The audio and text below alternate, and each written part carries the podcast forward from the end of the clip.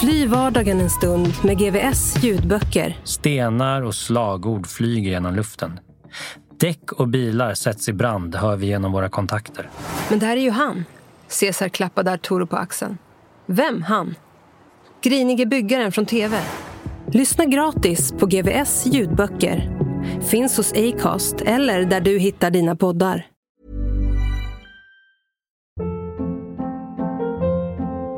Hold up. What was that? Boring. No flavor. That was as bad as those leftovers you ate all week. Kiki Palmer here, and it's time to say hello to something fresh and guilt-free. Hello Fresh. Jazz up dinner with pecan-crusted chicken or garlic butter shrimp scampi. Now that's music to my mouth. Hello Fresh. Let's get this dinner party started. Discover all the delicious possibilities at hellofresh.com.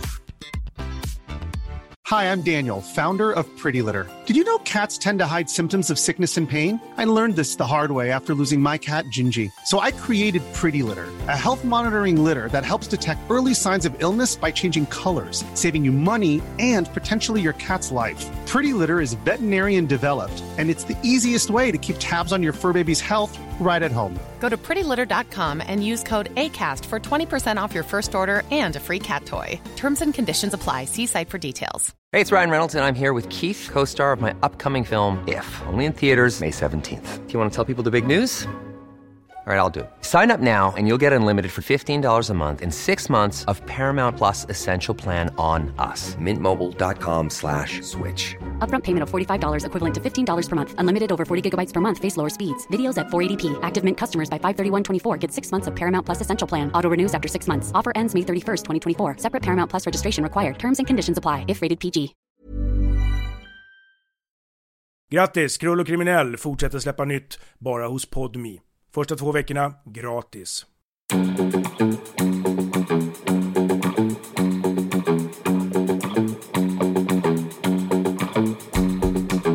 Jag blev utom mig av lycka när vi fick reda på att flickvännen var gravid. Mitt straff var långt och att upprätthålla familjerelationer är svårt när det är en mur emellan. Jag hade suttit i snart två och ett halvt år. Nu skulle vi få ett gemensamt barn och sonen skulle få ett lillasyskon. Plötsligt kändes allt fräscht igen. Hela vår familjesituation fick sig en knuff och vi blickade mot framtiden ihop istället för att tänka på vad som var tufft idag. Mödravårdscentralen hade producerat en bok som skulle lära papporna om graviditeten. Den var uppdelad i 40 veckor och förklarade hur fostret utvecklades från vecka till vecka. Jag var hela tiden så rädd att det skulle hända barnet något. Att min flickvän skulle drabbas av missfall eller någon annan olycka. Att jag aldrig vågade läsa i förväg. Jag läste om den aktuella graviditetsveckan. Sen la jag undan boken och gick runt och oroade mig tills det var dags för nästa kapitel. Jag väntade ivrigt. Jag var 28 när vi fick beskedet och jag skulle hinna fylla 29 innan barnet föddes. Ibland när straffet kändes långt och cellen trång kunde tankarna krypa sig på. Jag är nästan 30, har ingen fast inkomst och sitter inne. Men barnet gav mig någonting att tro på igen. Jag har någonting ändå. I juni 2006 föddes vår dotter. Hon kom två veckor för tidigt, så jag hann inte läsa ut boken från mödravårdscentralen förrän senare. Men det gjorde ingenting. Hon var perfekt. Jag fick se bilder på henne samma dag som hon föddes. Mamma hade åkt över till Finland för att hjälpa till med allt det praktiska. Hon och sonen kom på besök bara några timmar efter förlossningen. Beskedet hade jag fått nästan direkt. Några plitar hade kommit in i cellen. Vi fick precis ett telefonsamtal. Grattis, du har blivit pappa. Normalt var relationen mellan oss frostig, men det där var fint av dem. Fyra dagar efter födseln skulle jag få min första permission. En timmes övervakat umgänge med familjen. Jag kunde knappt vänta. En halvtimme innan kallade anstaltens säkerhetschef in mig. Du ska vara bojad hela tiden, sa han med myndig röst. Lägg av, sa jag. Jag ska träffa min dotter för första gången. Jag vill hålla henne i famnen. Säkerhetschefen funderade en stund. Sen tog han fram papper och penna. Rita din lägenhet, befallde han. Jag ritade. Hallen och köket och vardagsrummet och sovrummet. Var sängen och de andra möblerna stod. Han studerade teckningen noga. Där, sa han. Du får sitta i soffan en timme. Vi kommer ha två personer i lägenheten och du får inte resa dig. Okej, okay, sa jag. Låt mig ringa och fråga om portkoden så vi kommer in. Vi kanske redan vet din portkod, svarade säkerhetschefen snabbt. Jag kunde bara garva åt alltihop. Vi åkte kortege med flera bilar. När vi kom fram gick snutar med hundar runt och kollade parkeringen. En hundförare kom fram till mig, kollade mig stint i ögonen och visade demonstrativt sitt vapen. Jag skakade på huvudet. Det var överdrivet. Den enda tanke jag hade i huvudet var att äntligen få träffa min dotter. Jag skulle aldrig komma på tanken att rymma från henne. Tvärtom. De skulle få kämpa för att hålla mig borta. Men visst, jag satt på en livstidsvolta och ett flyktförsök hade sett dåligt ut. De tog det säkra för det osäkra. Dottern låg och sov när jag kom in i lägenheten och jag lekte lite med sonen så länge. Efter några minuter var det dags. Jag ska hämta henne, sa min flickvän. Plitarna tog av handfängslen och jag satte mig i soffan. Min flickvän kom in i rummet och la henne i mina händer. Det var första gången jag fick hålla henne och det var det största jag någonsin känt. Ingenting annat hade kommit i närheten. Hennes mun började röra sig mot mitt bröst. Den letade efter en tutte att suga på. Jag skrattade av lycka och förklarade för mitt fyra dagar gamla mirakel. Jag ska göra allt för dig, men det där kan jag tyvärr inte hjälpa till med. Vi tog några bilder innan det var dags att gå. När vi gick ner för trapporna höll några grannar på och flyttade. De fick se mig bojad och ropade förskräckt till snutarna. Vad är det som har hänt? Det är bara jag som har varit hemma och hälsat på, ropade jag tillbaka, fortfarande lika glad. Tre månader efter födseln var det dags för dop. Vi hade valt namnet Penelope efter Odysseus fru i den grekiska mytologin. Hon hade fått vänta i 20 år på att hennes make skulle komma hem efter kriget i Troja. För mig betydde namnet att min egen Penelope skulle få vänta i 15 år innan hennes pappa kom hem. Det var ett namn som symboliserade hopp. Att det gick att klara av lång tid ifrån varandra om man hade tillräckligt starka band. Som de en far har till sin dotter. Jag tänkte på min familjesituation redan när jag lärde mig om Odysseus och hans hustru första gången. Det var när jag pluggade gymnasiet på Kåken. Innan dess hade jag ingen aning om vilka de var. På Jordbros gator var det ingen som kände till de här historierna. Anstalten beviljade mig en timmes ledsagad permission. Den här gången gick de inte med på att jag skulle få ta av mig handfängslet ens i kyrkan. Kompisarna från Finland och flickvännens familj var redan på plats när vi anlände. Mamma och pappa också, och Jarmo och Jarko. Och Kalle förstås. Brorsan hade fått barn medan jag satt för Solvalla. Han hade inte velat ta med sonen till fängelset, så det här var första gången vi sågs. Farbror Janne! skrek grabben och sprang mot mig. Jonathan! Jag böjde mig ner och han kastade sig i min famn. Men varför har du handklovar på dig? Din pappa får berätta sen, var allt jag kunde komma på att säga. Prästen försökte prata förnuft med plitarna, men det var lönlöst. Kan ni inte ta av bojorna under ceremonin ens? Nej, det kan vi inte göra. Efter ceremonin skulle vi ta bilder. Jag höll dottern i famnen. Tanken var att hennes kropp skulle täcka handbojorna, men redan efter några sekunder lämnade jag bort henne. Hon kände bojorna i ryggen. Hon var ju fortfarande ett spädbarn och den hårda metallen fick henne att börja rågrina. Vi ställde oss upp på nytt. Den här gången fick flickvännens son stå framför mina händer istället. Jag kände att barnen led och blev irriterad. Ta bilderna snabbt nu. Egentligen var tillställningen fin. Familjen och vännerna var på plats. Men bojorna var en katastrof.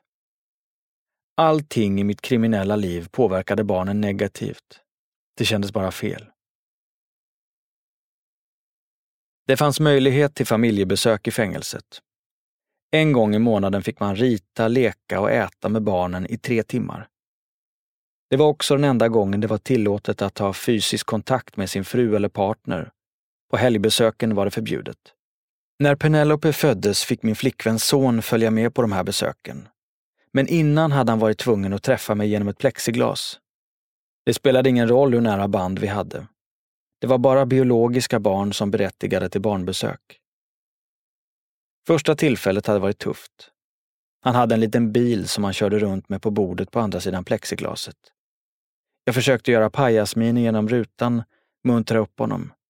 Men jag märkte att han tyckte att situationen var jobbig. Efter det här tar vi aldrig med honom på plexibesök igen, hade jag sagt till tjejen efteråt. Den där upplevelsen påverkade mig mycket. Han såg ju på mig som en styvfar. För honom spelar det ingen roll vad jag hade gjort. Jag var en lekkamrat och en trygghet, någon han litade på. Jag och flickvännen flyttade ihop först efter klippningen, men jag hade hängt mycket med sonen redan innan dess. Att natta honom var underbart. Den allra första gången jag läste godnattsaga för honom somnade vi bägge två. Efter en timme hade flickvännen kommit in. Det var meningen att du skulle natta honom, inte dig själv. Vi hade spenderat så mycket tid tillsammans. När flickvännen jobbade var jag hemma och tog hand om honom. Nu fick han knappt träffa mig längre. Det fick mig att tänka. Hur många andra barn till fångar blev också berövade sina föräldrar? Jag pluggade. Företaget rullade på. Penelope och resten av familjen mådde bra. Det kändes som om allting började ljusna. Beslutet om omplacering kom som en blixt från klar himmel i slutet av 2006. Jag skulle flyttas till Rihimäki. Anstalten hade högsta säkerhetsklass och var tillsammans med Åbo känd som det hårdaste fängelset i Finland. Några fångar hade begärt förflyttning från Helsingfors centralanstalt. Det var kvinnomisshandlare och golbögar och sådana som ingen vill ha runt sig. Och de hade flyttat av egen vilja. Men anstaltsledningen menade att jag hade hotat dem. Omplaceringen till Rihimäki var ett straff. Flytten skulle komplicera allt. Rihimäki låg två timmar från Helsingfors och resorna dit med två barn skulle bli en prövning för flickvännen. Penelope var ju bara fyra månader gammal. Och dessutom funkade studierna bra i Helsingfors. Jag överklagade självklart. Det hjälpte inte. Anstaltsledningen hade bestämt sig. Ännu en gång skulle mina problem gå ut över barnen. Murarna runt Rihimäki var 11 meter höga. Överdrivet. Men det var väl för att förmedla intrycket av att det inte ens var lönt att försöka rymma. Även om jag tvingades längre bort från familjen så kom jag närmare en bror. Leo och jag hade inte träffats sedan hovrätten slog fast livstidsdomen. Han hade blivit kringflyttad rätt intensivt och hunnit sitta på flera kåkar i östra Finland. Nu möttes våra vägar igen på Rihimäki. Det var fett kul att ses. Vi satt på olika avdelningar men hade promenad samtidigt så en timme om dagen kunde vi snacka och garva åt gamla minnen ihop.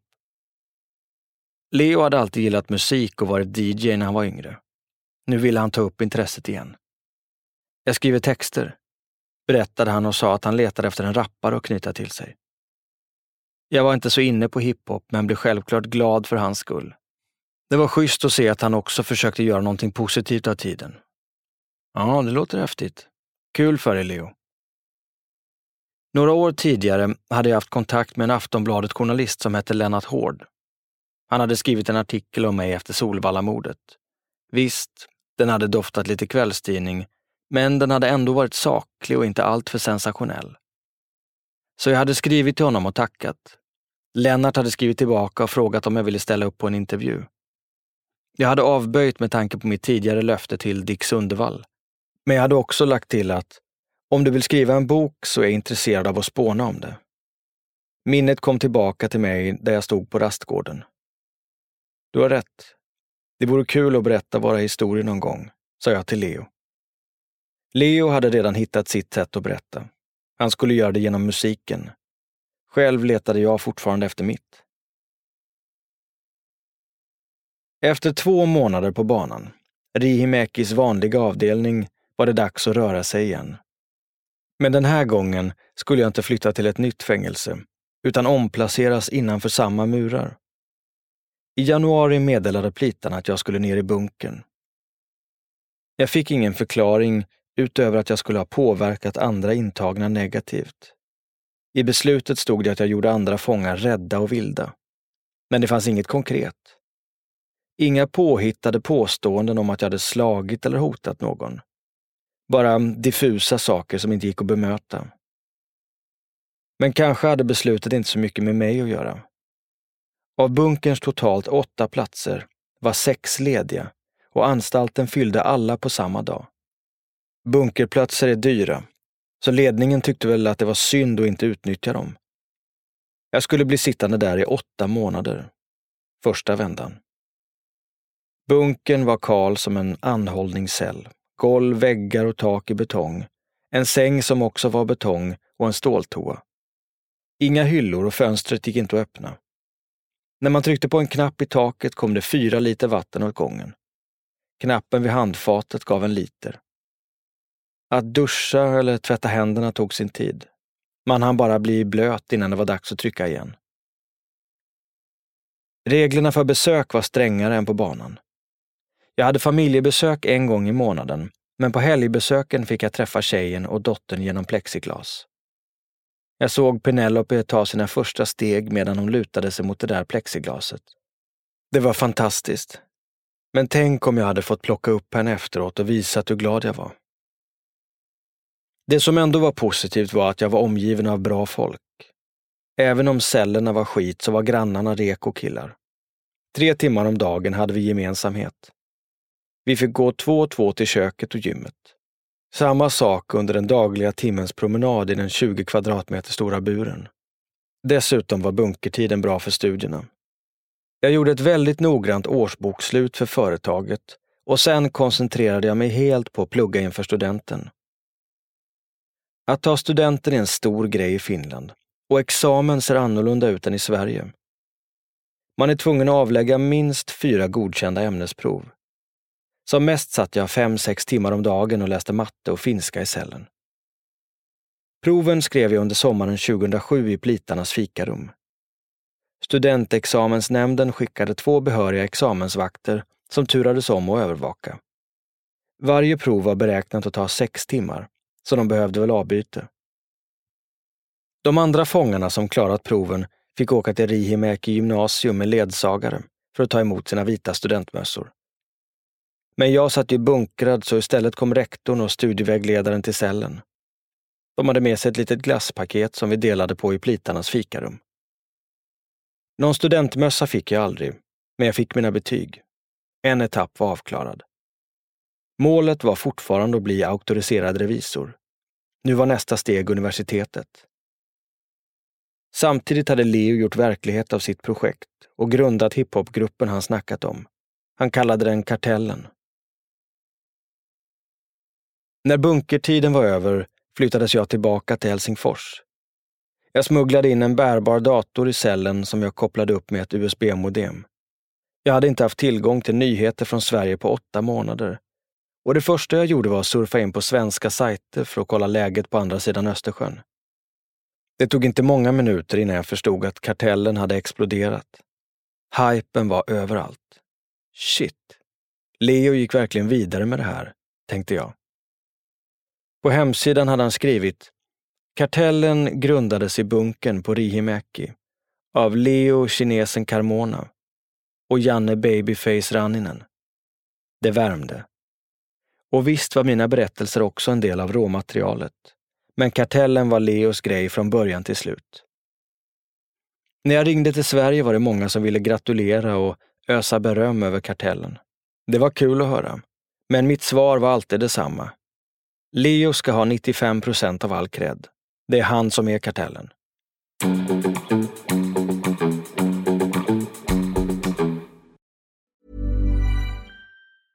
It's that time of the year. Your vacation is coming up. You can already hear the beach waves, feel the warm breeze, relax and think about work. You really, really want it all to work out while you're away. Monday.com gives you and the team that peace of mind. When all work is on one platform and everyone's in sync, things just flow wherever you are. Tap the banner to go to Monday.com. If you're looking for plump lips that last, you need to know about Juvederm lip fillers. With Juvederm Volbella XC and Juvederm Ultra XC, your lip look, whether it's subtle or bold, can last up to one full year with optimal treatment and no additional maintenance. Find a licensed specialist and see if it's right for you at juvederm.com today. That's J U V E D E R M.com. Add fullness to lips in adults over 21 with Juvederm Volbella XC or Juvederm Ultra XC. Do not use if you have severe allergies or a history of severe allergic reactions, or if you're allergic to lidocaine or the proteins used in Juvederm. Tell your doctor if you have a history of scarring or taking medicines that decrease the body's immune response or that can prolong bleeding. Common side effects include injection site redness, swelling, pain, tenderness, firmness, lumps, bumps, bruising, discoloration, or itching. As with all fillers, there's a rare risk of unintentional injection into a blood vessel, which can cause vision abnormalities, blindness, stroke, temporary scabs, or scarring. For full important safety information, visit juvederm.com. Hey, it's Ryan Reynolds, and I'm here with Keith, co star of my upcoming film, If, only in theaters, May 17th. Do you want to tell people the big news? All right, I'll do it. Sign up now and you'll get unlimited for $15 a month in six months of Paramount Plus Essential Plan on us. Mintmobile.com slash switch. Upfront payment of $45 equivalent to $15 per month. Unlimited over 40 gigabytes per month. Face lower speeds. Videos at 480p. Active Mint customers by 531.24 get six months of Paramount Plus Essential Plan. Auto renews after six months. Offer ends May 31st, 2024. Separate Paramount Plus registration required. Terms and conditions apply if rated PG.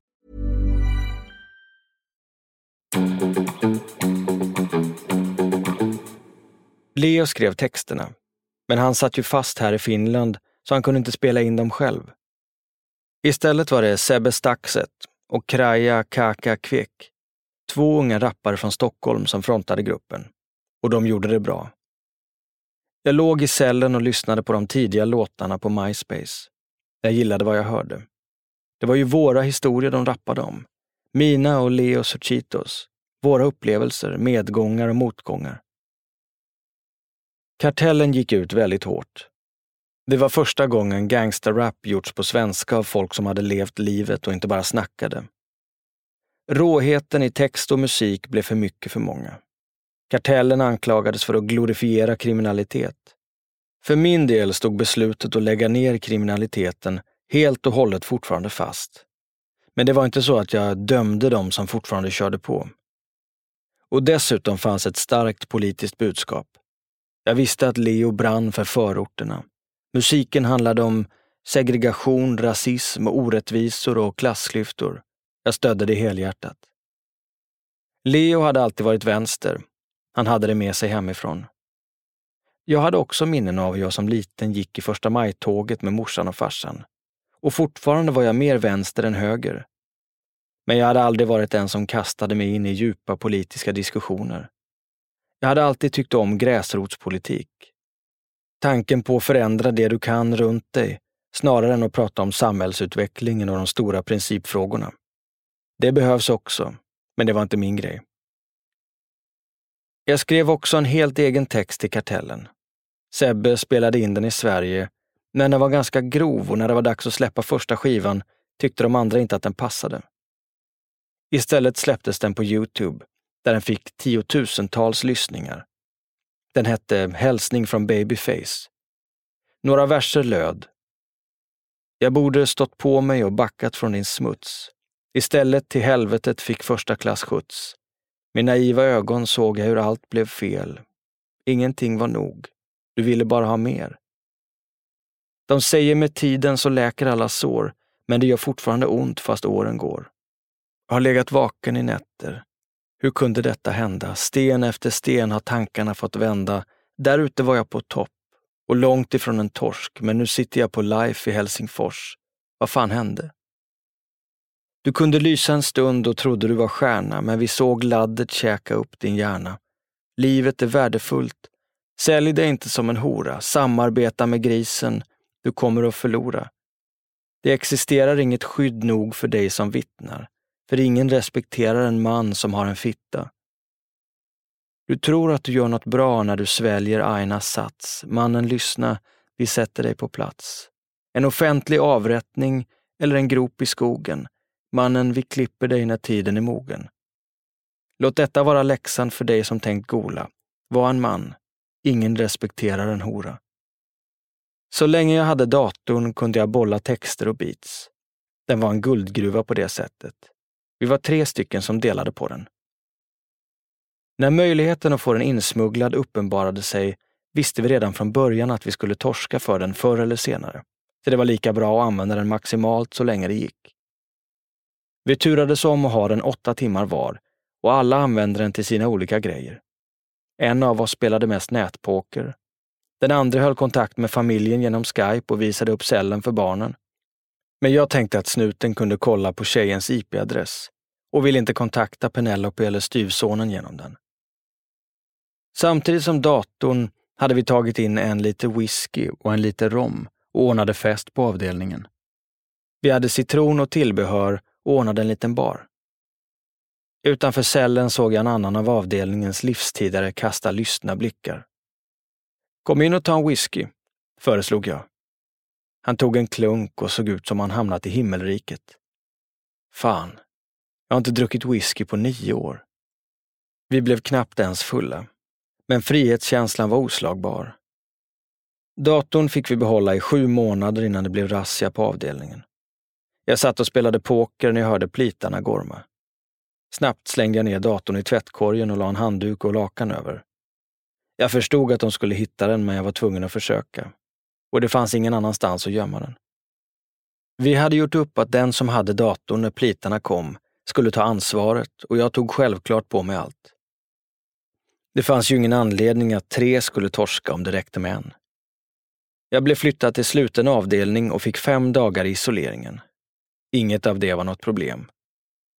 Men anstalten drog också in familjebesöken i fyra månader. Det var ett straff som gick ut över dottern på grund av något hennes pappa hade gjort. Och det sved. Det kändes som att jag hade svikit Penelope ännu en gång. 2009 tog det slut mellan mig och Penelopes mamma. Vi hade varit tillsammans i fem år och av dem hade jag suttit inne nästan hela tiden. Till slut tog det ut sin rätt. Det blev för tungt helt enkelt. Det tärde på oss bägge och jag hade minst sju år kvar på voltan.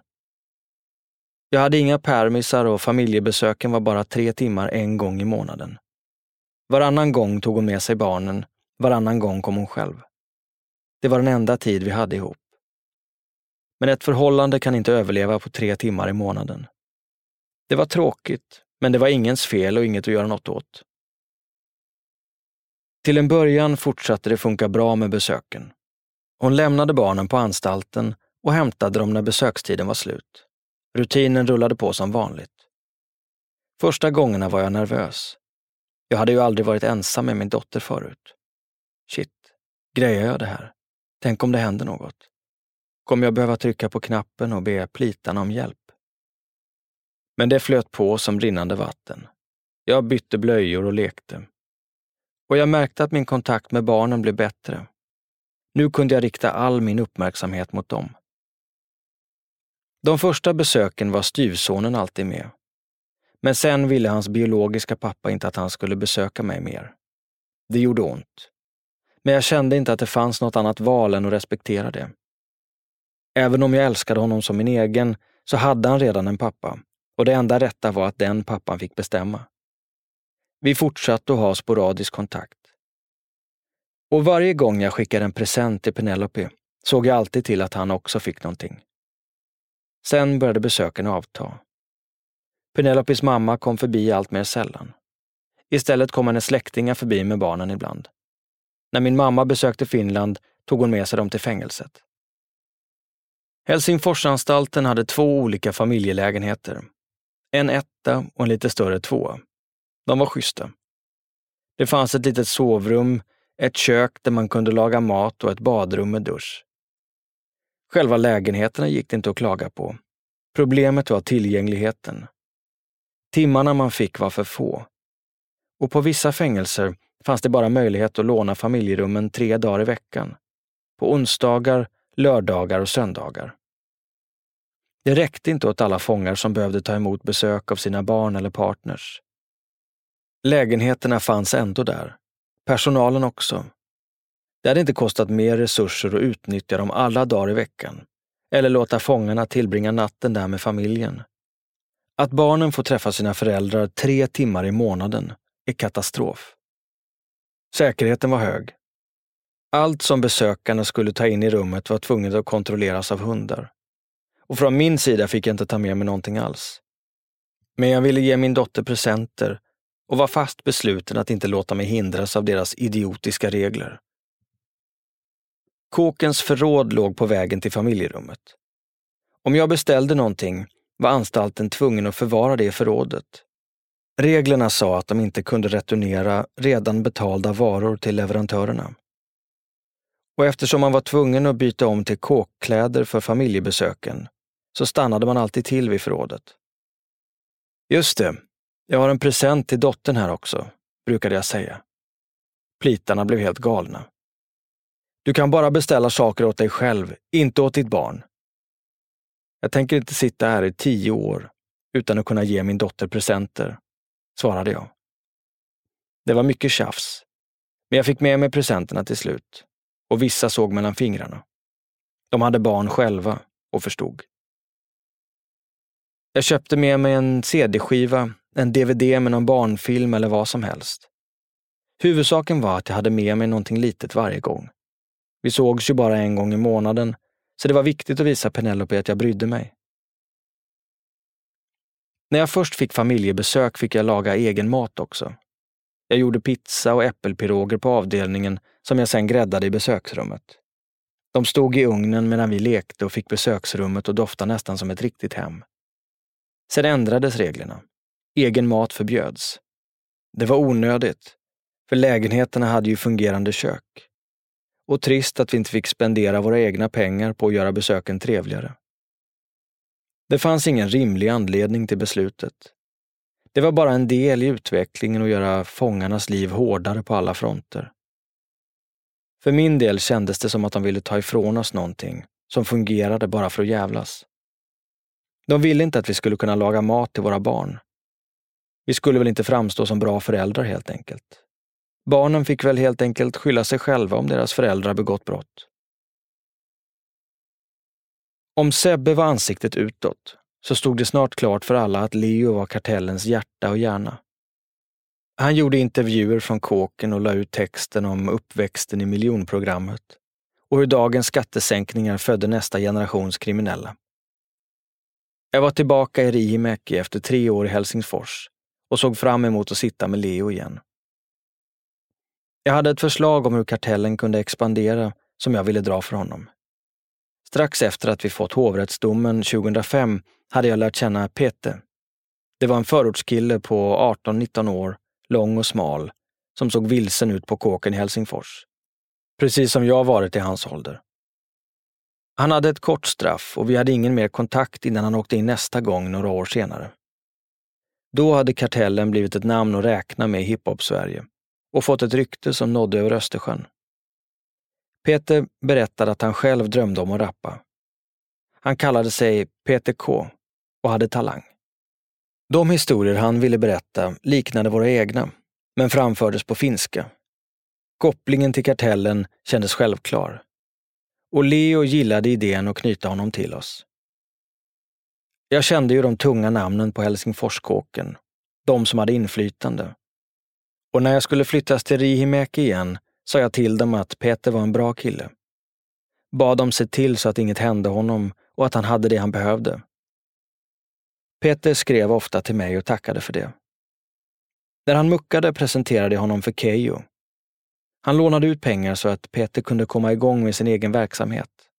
Det var bara kriminalitet som gällde. Han hade inte en tanke på att lägga ner. Som en vänskaplig gest bjöd han in mig att bli en del av affärerna. Jag tackade nej. Jag hade lämnat den biten bakom mig. Och dessutom hade Peter redan bevisat att han var en vän att lita på. Om min mamma kom till Finland fixade han skjuts åt henne. Om Penelope skulle till Sverige och hälsa på såg han till att någon körde henne till båten. Om jag köpte presenter eller kläder till min dotter så hämtade han ut paketen på posten. Jag såg honom som en lillebror. Peter åkte över till Sverige också. Vid den här tiden hade Kartellen hunnit släppa två album och vuxit till en maktfaktor inom svensk musik. Jag sa åt Sebbe och grabbarna att ta hand om honom.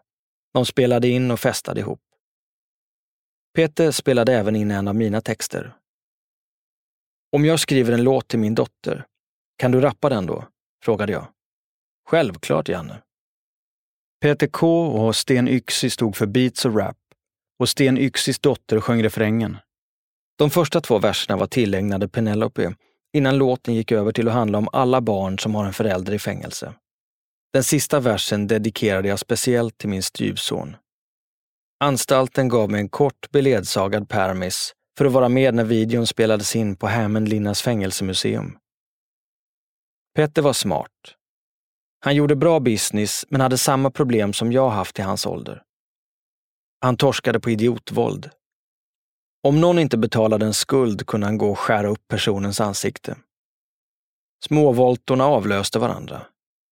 Hans sista straff var runt ett år långt. Han placerades på Helsingforskåken igen medan jag satt kvar på Rihimäki. Men den här gången var jag inte orolig. Peter hade hunnit med stora grejer. Varit nere i Uruguay där han gjort affärer och spelat in en musikvideo med Kartellen. Han hade gjort sig ett eget namn och behövde inte min hjälp längre. Peter gillade att festa. Förmodligen hade schizofrenin legat där latent hela tiden, så hade drogerna gjort sitt för att förvärra situationen. Han hade gjort slut med sin tjej och medan han satt fick han för sig att hon hade börjat hänga med Bandidos. På Helsingforskåken hade de ett eget bord där de brukade hänga sex, sju stycken. Peter letade upp dem, ensam. Jag ska utplåna hela Bandidos från Finlands karta, sa han. Min tjej ska inte vara hos er och festa som en jävla klubbhora. De kollade på honom som frågetecken. Några av dem kände honom sedan tidigare. Han hade själv varit och festat med dem. I eftermiddag ska ni komma tillbaka hit så ska vi lösa det här, sa Peter. Bandidos kunde ju inte backa. De ville inte spöa honom. De visste att han var en reko kille. Men man kan inte bete sig hur som helst i den kriminella världen. Människor har sina egna namn att bevaka och gäng har sina rykten att upprätthålla. Peter var både hård och driven av sina vanföreställningar. Han slog den första av dem innan tre stycken hoppade på honom. Alla hamnade på isoleringen. Plitarna förstod snabbt att Peter led av hallisar och körde honom till psyket. Han skrev till mig därifrån. Janne, jag vet inte vad som är sant längre. Du är den enda som jag litar på. Om du säger hur det är så litar jag på dig. Det var smärtsamt att läsa. Jag frågade Chito om råd. Han hade blivit religiös och rekommenderade mig att skicka Peter till en präst. Jag var inte säker på att det var bästa alternativet, men det var bättre än ingenting. Gå till en läkare. Om inte det fungerar måste du se till att få hjälp av någon annan, skrev jag till honom. Men den finska stoltheten satt hårt i Peter. Till och med i det här tillståndet. Han vägrade träffa någon. Och medicinen han fått på psyket vägrade han att ta. De sista fyra månaderna av voltan satt han isolerad, för plitarna ville inte släppa ut honom på banan. Han var en stor kille, 185 centimeter lång och vägde säkert 100 kilo. Han hade utgjort en fara både för sig själv och andra. När Peter muckade hade han gått ner i vikt. Han körde på igen direkt. Gjorde business och drog in pengar. Men hallucinationerna blev bara värre. Jag förstod att någonting var allvarligt fel. Peter visste inte längre vad som var sant och inte sant.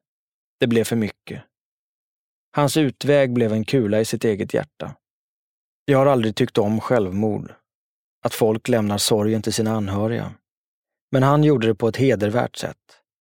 Han ville inte skapa uppståndelse eller ge någon dåligt samvete.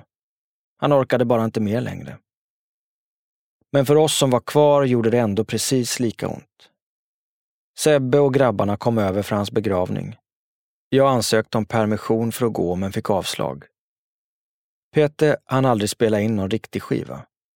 Men musiken finns kvar som ett minne av en broder som försvann alldeles för tidigt. Jag hade velat ha honom vid min sida idag. Janne Ranninen här. Hoppas ni gillar boken. Jag har min egna podcast i Finland, så alla ni finsktalande kan söka på JR True Crime Podcast.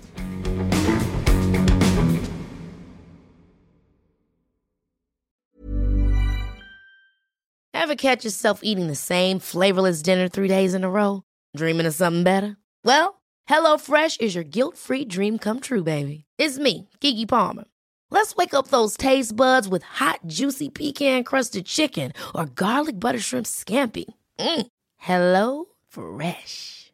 Stop dreaming of all the delicious possibilities and dig in at HelloFresh.com. Let's get this dinner party started. When you need mealtime inspiration, it's worth shopping Kroger, where you'll find over 30,000 mouthwatering choices that excite your inner foodie. And no matter what tasty choice you make, you'll enjoy our everyday low prices, plus extra ways to save, like digital coupons worth over $600 each week. You can also save up to $1 off per gallon at the pump with fuel points. More savings and more inspiring flavors make shopping Kroger worth it every time. Kroger, fresh for everyone. Fuel restrictions apply.